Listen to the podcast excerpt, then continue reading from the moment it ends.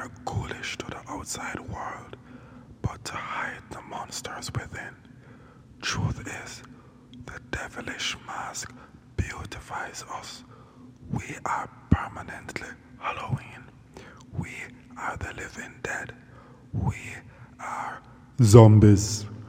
Aren't we mindless and numb in existence, wandering aimlessly, feasting on the living, the innocent, the youths, ourselves? Converting minds to a singular thought, laying waste to anything that's thinking, breathing, or positively evolving? Aren't we turning into a state of nothingness, existing in a realm of animated unconsciousness? We have an insatiable desire for the taste of our own dead flesh. The zombies of zombies will keep consuming till there's nothing left. The selfishness, believing that mind failure is required for your success. The lack of connectivity or empathy, worshipping the materialistic tree, plastic being your new deity, recording death is preferred to untelevised life. The entertainment of suffering is used to ease our pain. Promotional charity is valued over natural kindness. And you believe we are not zombies, vampires, and demons.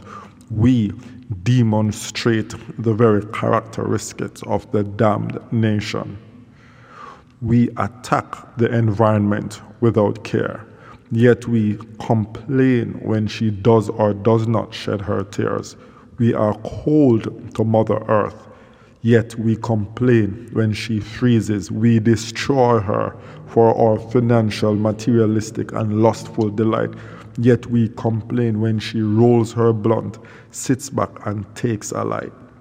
Blowing smoke of CB deadly storm clouds, her middle finger touching down to earth with the clear message for you. There must be a reset. Should that reset be controlled or hard?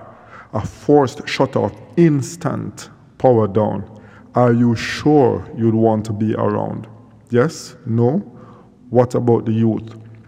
Somewhere, though, somewhere in us is a light, dimly lit, but still in existence it can be further illuminated after repentance and a persistence in seeking knowledge and guidance through a spiritual omnipresence, aborted malevolence, promoting benevolence, adherence to the values which fills our enlightened presence.